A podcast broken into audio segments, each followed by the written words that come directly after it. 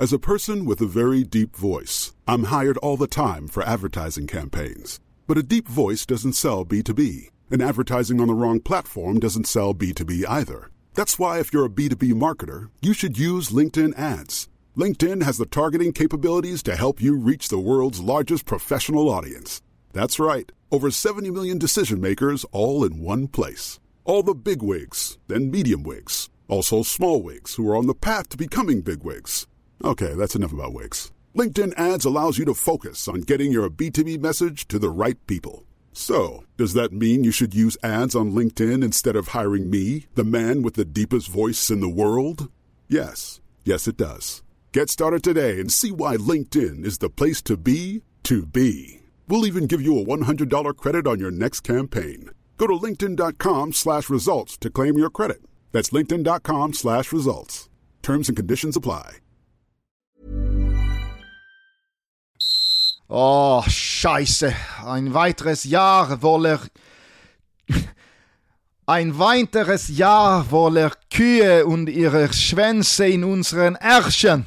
Det var så man kände när Simon Terodde stod för sin andra assist och spelade fram Thomas Ove igen när denne gjorde 2-1 i Schalke precis före halvtidsvilan och därmed fullbordade vändningen av Die Rotenhausens tidiga ledning i Zweite Bundesliga-premiären. Men det här är kanske trots allt året. Det här kanske trots all jävla skit är början på slutet i Zweite.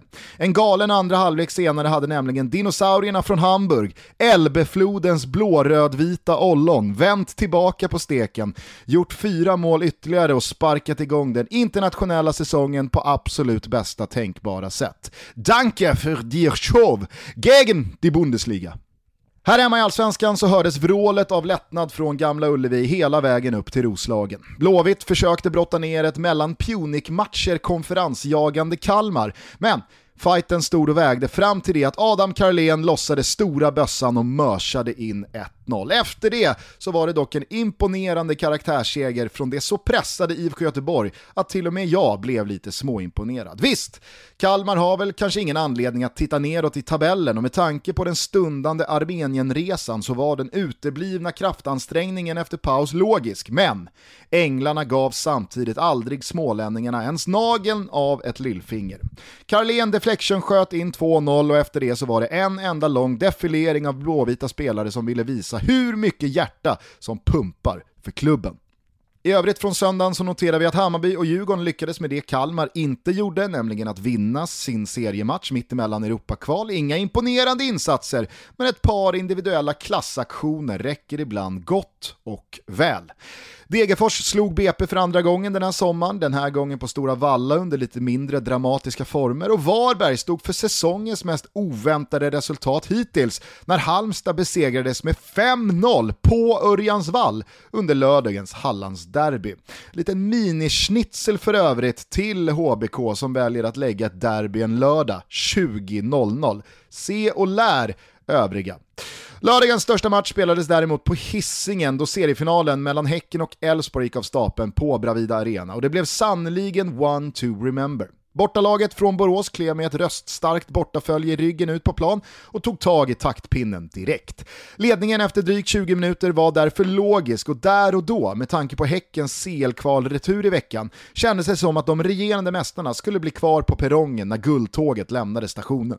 Sen hände det mesta, och logiskt var det fan inte. Häcken kvitterade, men eh, även Hovland skulle givetvis ha åkt ut efter tacklingen på Perra Frick. Men eftersom Andreas Ekberg av någon anledning nöjde sig med gult så fick Ibrahim Sadik sota för Norrbaggens synder när han några minuter senare knuffade bort Gustav Lagerbjälke utanför spel. Så, med en man mer för Elfsborg hela andra halvlek skulle väl det här bara kunna sluta på ett sätt. Ja, för har man Mikkel Rygård i laget så brukar det lösa sig ändå. Dansken gjorde 2-1 strax efter paus och när Amor Lajoni gjorde 3-1 10 minuter senare så var det rullgardin ner. Var det Elfsborgsbubblan som sprack? Är det nu frossan smyger sig på? Har bra tjejer fått lite för mycket bra grejer? Ja, det enda jag vet det är att de två kommande matcherna, hemma mot Sirius och borta mot Bayern, kommer säga väldigt mycket om vilket virke det är i Elfsborg. Eh, men hörni, på tal om allsvenskan så tycker jag att eh, det så här i månadsskiftet juli-augusti också kan vara läge att delge de marginellt intresserade hur det går en trappa ner i superettan. Mer än halva serien är nämligen spelad och det ser av allt att döma ut som att det ska spelas allsvensk fotboll i Gurkstaden 2024. För det är väl så den kallas, Västerås. Jag är den första att erkänna att när Sportbladets Kalle Karlsson satt och knackade 36 000 tecken om Stokes uppbyggnadsspel på en jävla blogg en gång i tiden så fnös jag och småskrattade lite åt den nästan lite gulliga önskan om att titta, titta på mig, jag är inte bara sportjournalist, jag är fotbollskunnig på riktigt. Men nu står han där, Kalle K. Efter ett gäng säsonger med Karlberg så har han på tre och ett halvt år gått från assisterande i VSK till att med huvudansvar styra dem mot allsvensk uppflyttning, den första sedan 1996. Sjätte raka segern togs igår hemma mot Gävle och nu är det sju poäng ner till tredjeplacerade Öster. Kalle! Kilometrarna är många, kärleken är stor, men ännu större, det är respekten.